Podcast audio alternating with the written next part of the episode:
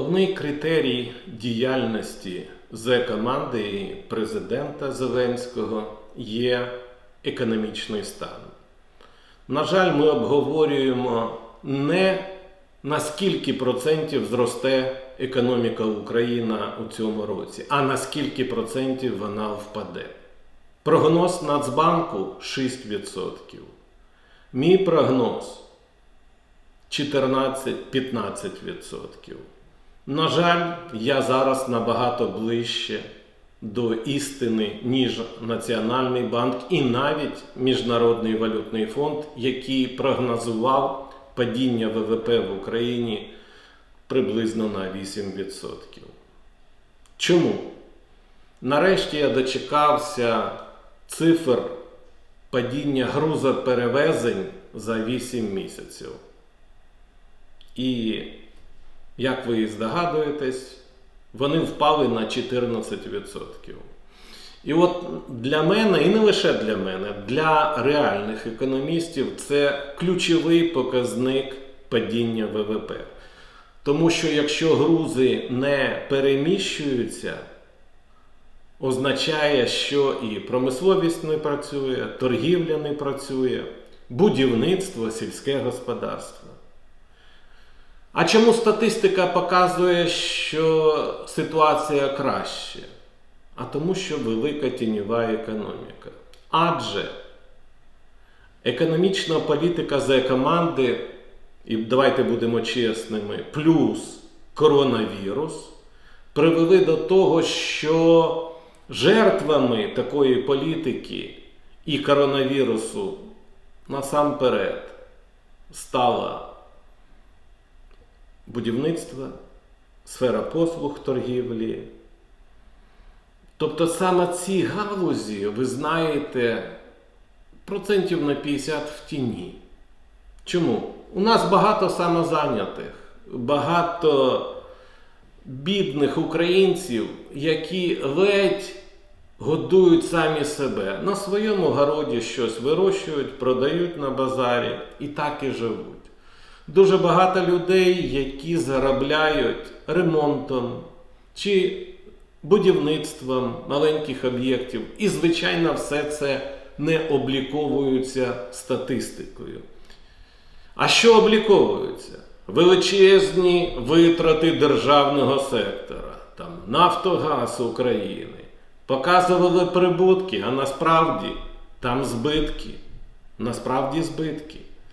І тому цифри, які ми маємо зараз, що за 8 місяців ВВП України скоротився там на 7%, 7-8, може 9% навіть. Це неправдиві цифри. Реальність така 14% це правдива цифра. Ну, давайте порівняємо ситуацію в Україні з Європою. Адже, ви знаєте, я маю констатувати, що мій прогноз падіння Єврозони також був півроку назад набагато краще, ніж Міжнародного валютного фонду Євросоюзу. Вони там планували 4-5, а я казав ні. Приблизно 8-10% буде падіння ЄС. Зростати може лише Китай. Це теж ми прогнозували. Я казав 0 плюс 2%. Скрізь за все, Китай покаже 1-2% економічного зростання. Сполучені Штати навіть покажуть результат гірше, ніж я прогнозував. Я думав, мінус 5 буде, а скоріш за все буде десь мінус 7%. Чому? Тому що монетарна і фіскальна політика передвиборча Трампа була абсолютно неадекватною. Він зробив величезні емісійні викиди, і гроші пішли не на пожвавлення економіки, а на спекулятивний фондовий ринок. І парадокси були. Економіка у третьому кварталі Сполучених Штатів падала більше ніж на 20%, а фондові індекси зростали. От і вони акумулювали оці зайві гроші, які за наказом Трампа, на жаль, так бездарно надрукувала Федеральна резервна система. Я не чекав, звичайно, таких помилок від дуже шанованої мною організації Федеральна резервна система це Центробанк Сполучених Штатів. А що Росія там? Що Росія? Ну, Росія каже, ми впадемо небагато на 5-6%. Теж брехня. Росія завжди себе собі підмальовує 1-2%. Мій прогноз був десь 12% падіння ВВП Росії. Ну добре, несподівано швидко відновилося а, зростання цін на нафту і на газ. Ну добре, але мінус 9 у Росії точно буде, повірте. Отже, підводимо риску. Підводимо риску. Я навів вам цифри наших сусідів і противників ну, Росії для того, щоб ви розуміли environment, в якому ми живемо. Але традиційно ми падаємо найбільше, і, мабуть, так воно і буде. І ще раз підкреслюю, що падіння в облікованій статистикою економіки дійсно буде, ну я думаю, десь 7%. А плюс необлікована економіка, а саме вона зазнала удару. Це послуги, там, перукарні, косметологи всякі, торгівля дрібна, особливо на ринках, вона не обліковується, але вона зазнала найбільшого удару. І це показує статистика зайнятості.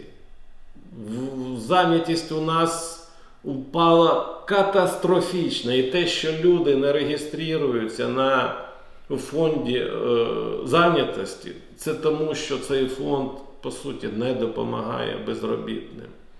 Давно пора вже збільшити виплати з цього фонду для тих, хто втратив роботу. Причому треба зробити так, щоб регрес був перший місяць, коли людина зареєструвалася в цьому центрі, було приблизно 80% від мінімальної зарплати, а потім щомісяця має бути зменшення виплат, і максимальні виплати мають сягати півроку.